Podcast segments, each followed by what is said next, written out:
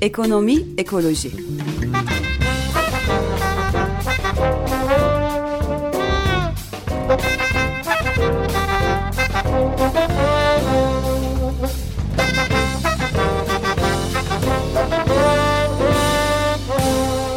Hazırlayan ve sunanlar Pelin Cengiz ve Barış Gencer Baykan.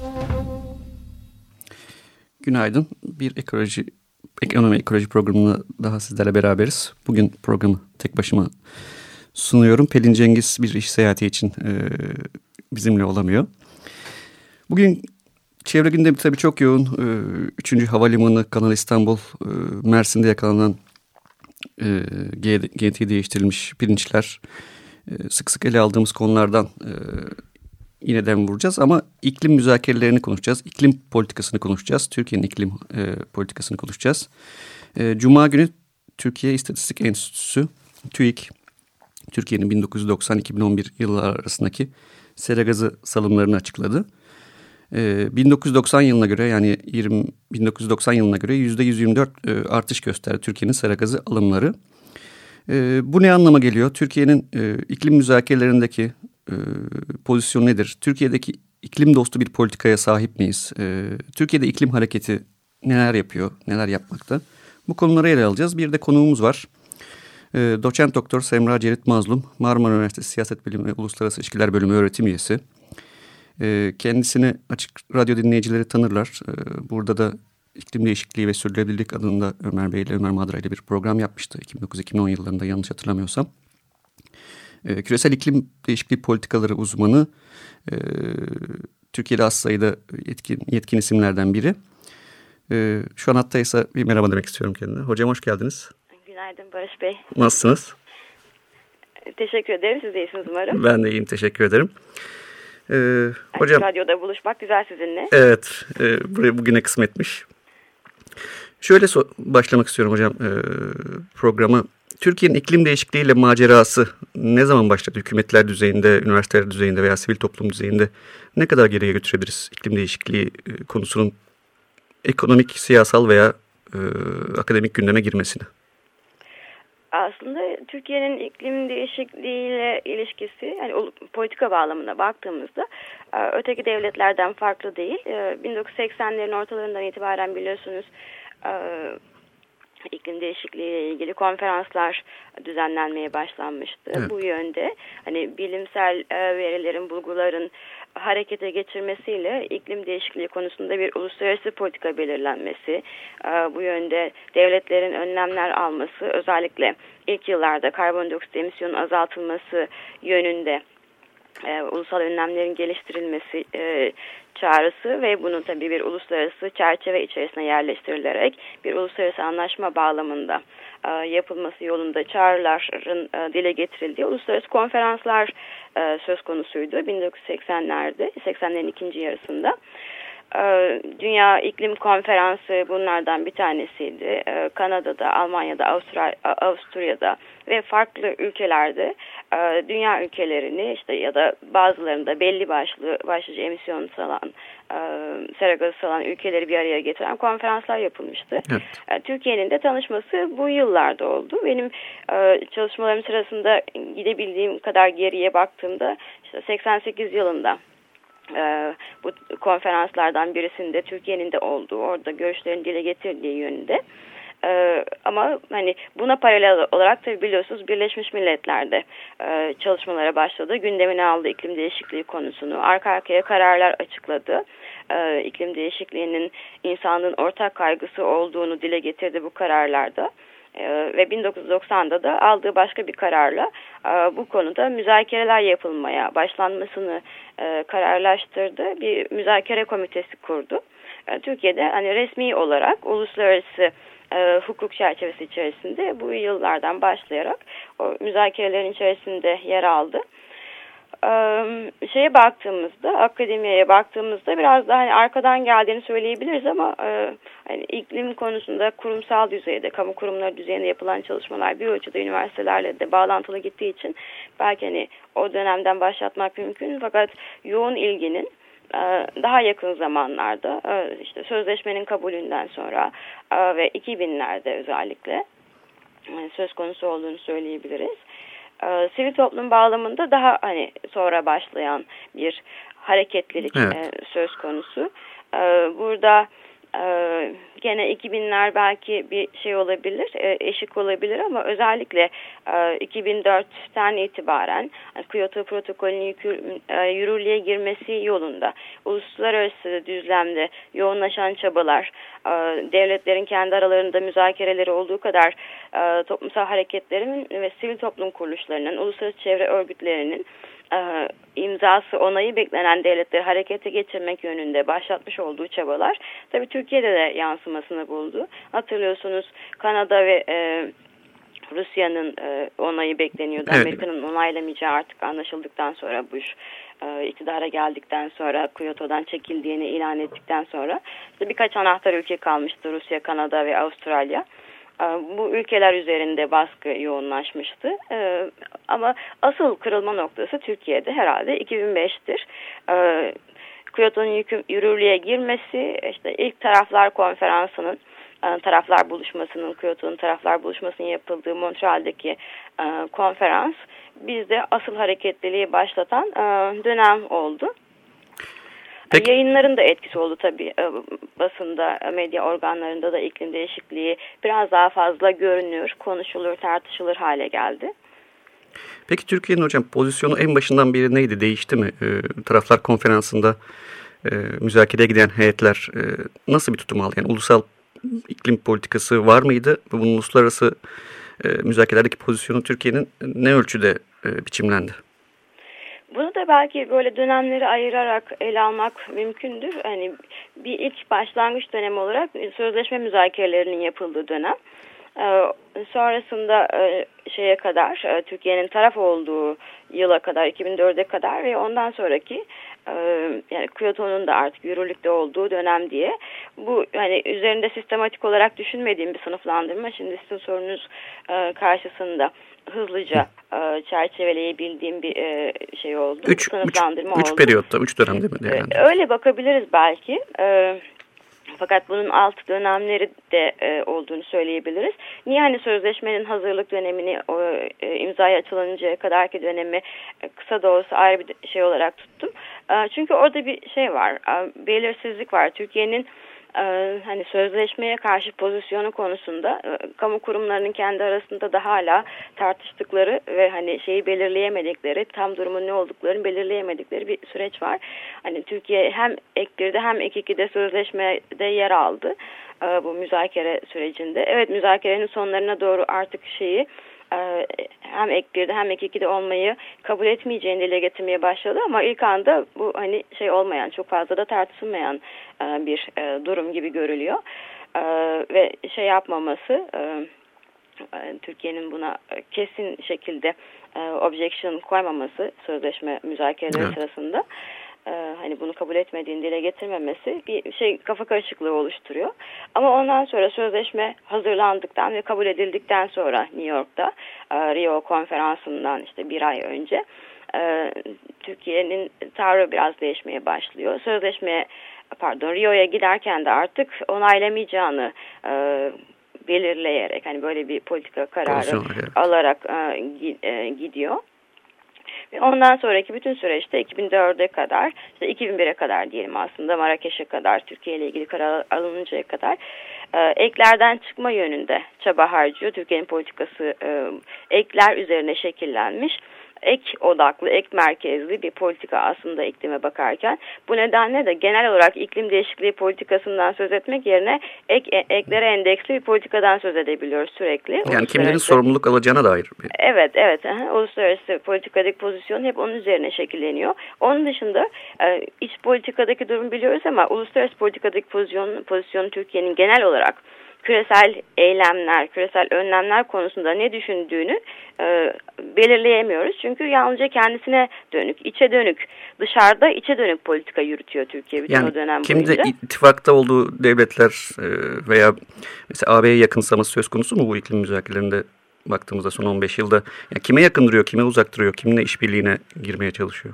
Ee, Türkiye'nin aslında başından bu yana e, yakın ittifak içerisinde olduğu bir ülke yok. Biliyorsunuz müzakerelerde Birleşmiş Milletler bölgeleri dışında bir de siyasi ortaklıklar evet. var, koalisyonlar var, müzakere grupları. Türkiye o müzakere gruplarından hiçbirisine üye değil şu anda. Baştan beri de olmadı. Yalnızca çok küçük bir arada e, Poznan'da Avrupa Birliği'ne aday olan eski Doğu Avrupa ülkelerinin bir zamanlar oluşturmuş oldukları ama sonra bütün üyeler Avrupa Birliği'ne girdikten sonra boş kalan bir müzakere grubu vardı. Ona katıldığını açıkladı şeyle birlikte. Hırvatistan. Hırvatistan'la birlikte. Fakat Hırvatistan da hani zaten Avrupa Birliği'ne üye olmak Gidiyor, üzere. Evet, yoldaydı. Çok anlamlı olan bir şey olmadı. O ittifak girişimi olmadı. Onun dışında hep kendi başına müzakere etti.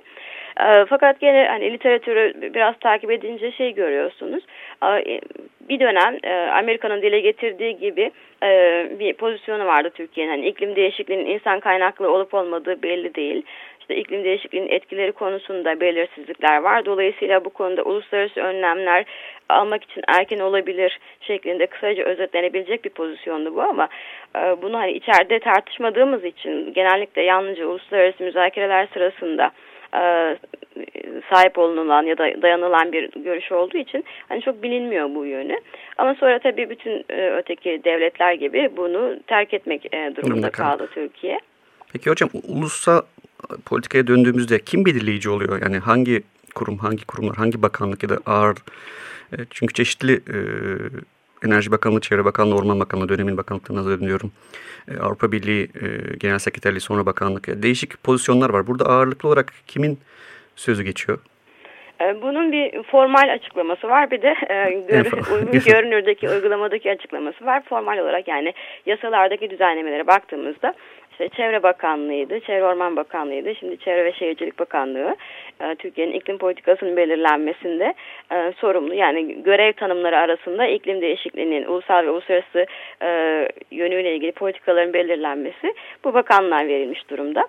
E, ama şey geldiğimizde e, iklim değişikliğinin çok boyutlu, bütün sektörlere yatay kesen bir e, evet, sorun kesinlikle. ve politika konusu olması dolayısıyla çok sayıda bakanlık ilgili hale geliyor. E, saydığınız bakanlıklar, Enerji Bakanlığı, e, Dışişleri Bakanlığı, e, eskiden DPT, şu anda Kalkınma Bakanlığı, Bakanlığı, Orman ve Su İşleri Bakanlığı, Sağlık Bakanlığı, Tarım Bakanlığı kendileriyle ilgili yönleri açısından politikanın belirlemesinde e, rol oynuyorlar. Hatta e, işte formal e, durumun dışında daha ağırlıklı biçimde yer, e, rol oynayabiliyorlar. E, şeyde genel olarak şu anda e, benimsenmiş olan politika yaklaşımı çerçevesinde herhalde Enerji ve Tabi Kaynaklar Bakanlığı ile Kalkınma Bakanlığı'nın daha ağırlıklı, e, ağırlıklı e, bir e, yer tuttuklarını bu politikanın şekillenmesinde söyleyebiliriz. Ama şeye döndüğümüzde uluslararası politika pozisyonunun şekillenmesinde Dışişleri Bakanlığı çıkıyor e, karşımıza. Ee, dolayısıyla çok aktörlü bir alan bu. Ee, bunun açıkça zaten şeyde de e, yansımasını gördük. Kyoto kararı sırasında, Kyoto'ya taraf olma kararı sırasında bölünmüş bir görüntü çıktı karşımıza. Bakanlıkların yaklaşımı açısından Kyoto'ya taraf olup olmamak e, yönündeki pozisyonları konusunda. Bu şu anda da devam ediyor. 2015'e e, matuf e, müzakereler sürecinde de bu bakanlıklar farklı görüşlere sahipler. Kyoto'nun ikinci yükümlülük dönemindeki e, Türkiye'nin pozisyonuyla ilgili olarak da farklı görüşlere sahipler. Ama şunu unutmamak lazım bir hani kurumsal e, şey olarak e, karşılık olarak iklim politikasının belirlenmesinde hem içeriye hem dışarıya dönük e, iklim değişikliği koordinasyon kurulu söz konusu biliyorsunuz. Evet. Yani Türkiye'nin az sayıda bakanlıklar arası bir kurul oluşturarak politika belirlediği az sayıda konu vardır. Bunlardan bir tanesi de e, iklim değişikliği konusu ilgilerinden dolayı, sorunun çok boyutluluğundan dolayı e, bütün bu ilgili kurumları bir araya getiren böyle bir yapı oluşturuldu. Bunun da tarihi oldukça gerilere gider. Yani 1990'lara kadar e, gider bu. Etkin olarak çalışması e, şeyle birlikte olmakla birlikte hani sözleşmeye evet, taraf taraf süreciyle başlamakla birlikte 90'larda da vardır. Yani ilk müzakerelerde oluşmuştur böyle bir kurum. Hocam kısa bir müzik arası verelim sonra devam edelim konuşmamıza. Peki.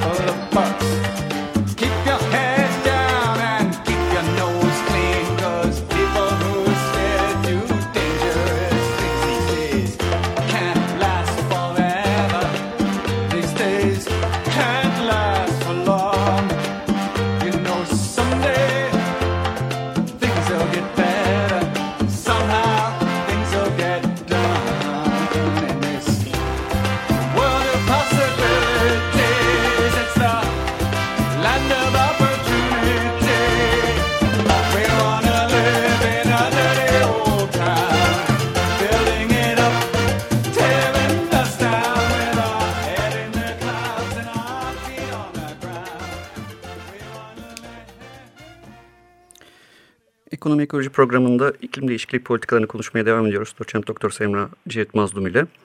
Hocam şunu sormak istiyorum. Ee, siz Marmara Üniversitesi Uluslararası İlişkiler Araştırma Merkezi aracılığıyla da Murci ile birlikte e, Birleşmiş Milletler İklim e, Müzakerelerine akredite oldunuz 2009'da. Evet. E, bir üniversite kuruluşunun araştırma merkezinin Türkiye'den herhalde bir ilk izliyorsunuz da müzakereleri. E, 2015 sonrası için bağlayıcı bir uluslararası sera gazı e, azaltım hedeflerini yani etkin bir e, anlaşma çıkmamasına, e, çıkmasında veya çıkmamasında temel çelişki nedir? E, bunu nasıl yorumluyorsunuz? Ee, öncelikle yani Mursi'nin akreditasyonu ile ilgili bir cümle e, söylemek Tabii, isterim. Buyurun. Dediğiniz gibi biz e, Türkiye'de şu anda tek üniversiteyiz. E, Marmara Üniversitesi. Merkezi olarak başvurduk fakat tüzel kişilikleri olmadığı için üniversite araştırma merkezlerinin üniversite olarak akreditasyon e, gerçekleşti.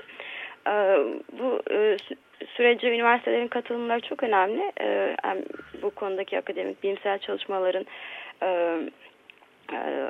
bilimsel çalışmalar açısından hem de hani ulusal süreci, politika yapım sürecini, tabii uluslararası politika yapım sürecinde izlemek açısından. Peki siz e, orada bu, Türkiye'nin resmi heyetine dahil değilsiniz ama ayrıca gözlemci statüsü mü veriliyor? Evet, e, öteki sivil toplum kuruluşları gibi e, devletler dışındaki gözlemci e, kuruluşlardan birisiyiz biz. O statüyle, gözlemci kuruluş statüsüyle e, araştırma e, statüsündeki gözlemci kuruluşlardan birisi olarak katılıyoruz e, müzakerelere 2009'dan bu yana. E, ben ve farklı arkadaşlarımız Mercer'den ve Marmara Üniversitesi'nden 2009'dan bu yana katılıyorlar bizim akreditasyonumuz çerçevesinde. E, bu çok yaygın bir uygulama dünyada. E, çok sayıda üniversite akredite olmuş durumda. E, Türkiye'den de bu sayının artmasını e, dilerim tabii önümüzdeki yıllarda. Hani sivil toplum kuruluşları düzeyinde daha fazla bir ilgi var. Akreditasyon sayısı artıyor yıllar geçtikçe. Hala az olmakla birlikte ama üniversitelerde maalesef daha az bir Peki, şey var. Peki sosyal bilimlerde mi ağırlıklı bir akreditasyon var yoksa fen bütün bilimleri bilim dallarından bütün yani disiplinler arası ya da interdisipliner disiplinler, çok disiplinli daha doğrusu evet. bir alan olduğu için iklim değişikliği e, her alandan e, üniversiteler akredite ama ben daha fazla tabii yani ya da Mursir olarak biz e, sosyal bilimler, siyaset bilimi ve uluslararası ilişkilerle ilgili çalışmalar yürüten üniversitelerin ve araştırma kuruluşlarıyla birlikte e, çalışıyoruz şeyde. E, e Ringo e, olarak e, sözleşme e, gözlemci kuruluşları arasında. E, 2015 anlaşması bağlamında da e, tabii süreç şu anda zor görünüyor.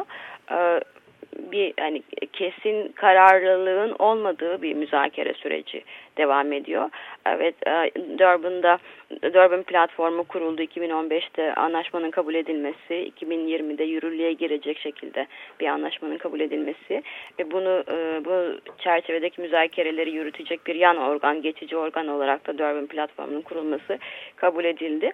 E, ancak baştan itibaren Durban'dan bu yana görüyoruz ki ülkeler bu konuda çok isteksiz, gönülsüz davranıyorlar. E, ayak sürüyorlar açıkçası.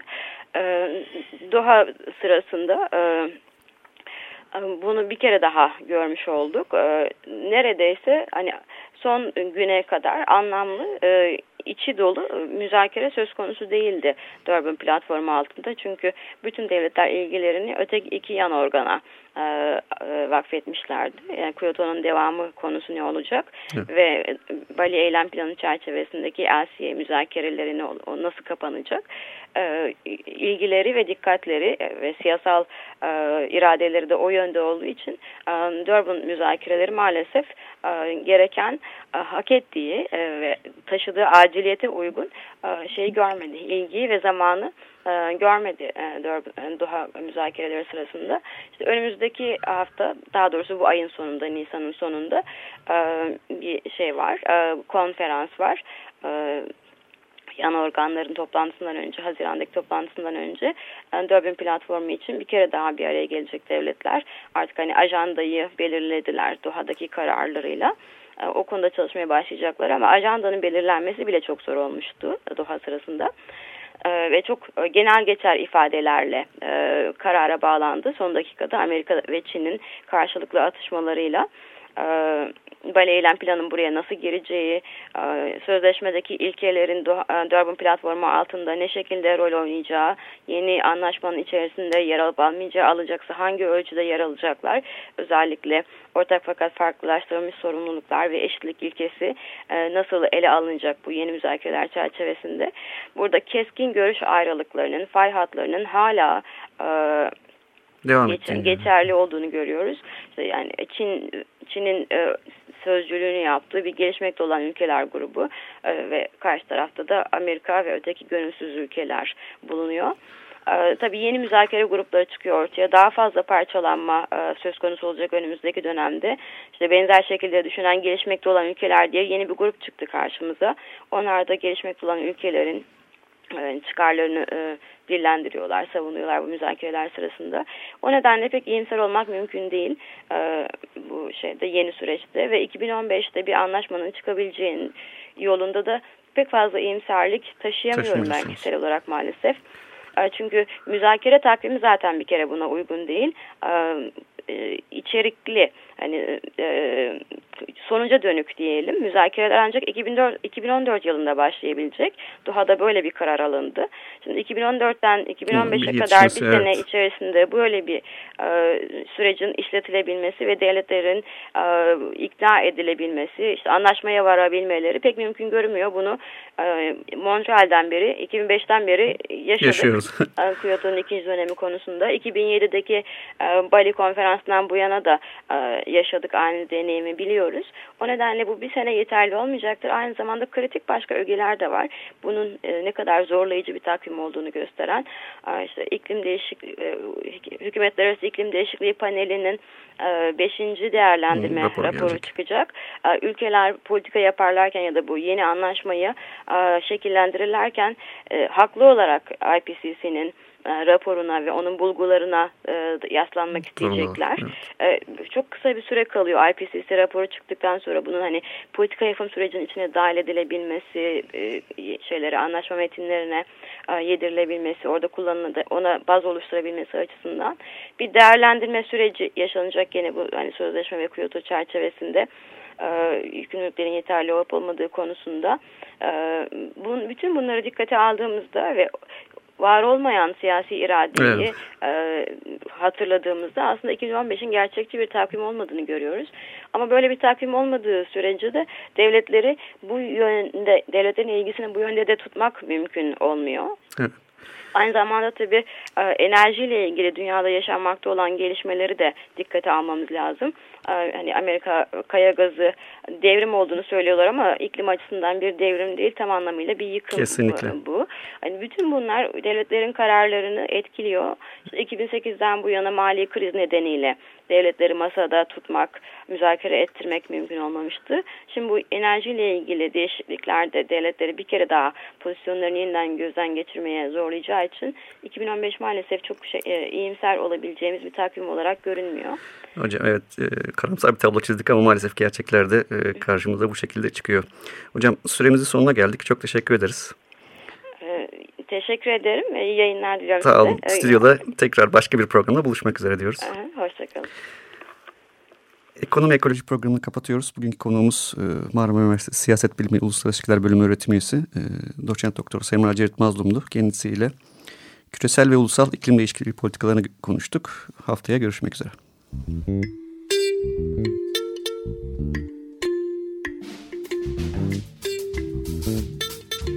Ekonomi Ekoloji